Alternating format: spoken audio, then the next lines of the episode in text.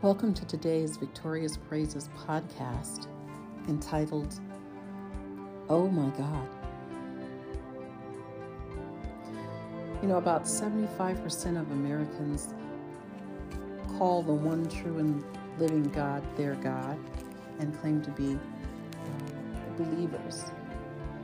But what does it mean to make God your God?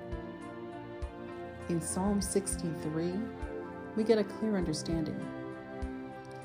Here it's clear that the writer is in love with the Lord, that the rendering of the term, my God, refers more to his having found the love of his life and having made that one his very own. You know, when you love someone deeply, you can hardly wait to be with them. You think about them through the day. You wake up thinking about them. You go to sleep thinking about them. Your soul and your flesh long for them, and life seems very dry and empty without them. This is the setting of the first verse of Psalm 63, in which the writer shows his loving desire for the world. It says, O God, you are my God. Early will I seek you. My soul thirsts for you. My flesh longs for you in a dry and thirsty land where there is no water. The psalmist's description is that of someone as though they had been in the desert for a long time without any water, and they were now desperately thirsty. This is how we must go after God in prayer. This is what it means to make God your God. It says in the psalm that early every morning the writer was seeking the Lord. The Lord is our living water, the water that saves, revives, sustains us.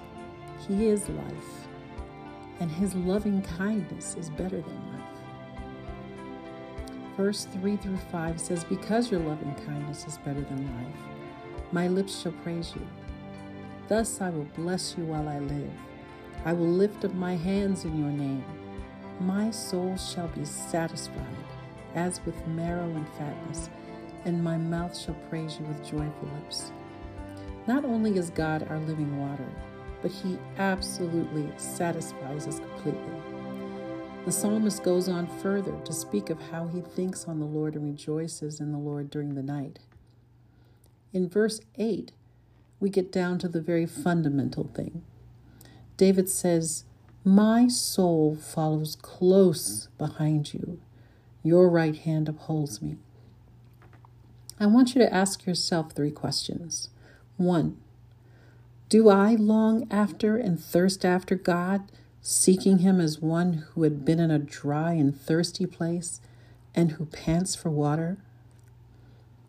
Maybe you have been in a dry place in your life or in your spiritual walk.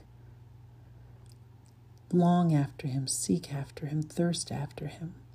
Question two Do I seek the Lord early each morning, love on Him, praise Him for His kindness, and think on Him throughout the day and night?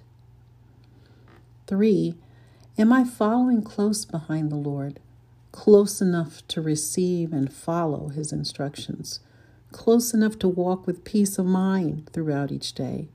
Close enough to be filled with His joy, and close enough that the prayer never stops. If your answer to any of the questions is not yes, it's okay. Simply confess the omission or the fault to the Lord, who's lovingly waiting to be joined to you in prayer. Then begin this wonderful journey of life in Christ on the gift of today that He's given you.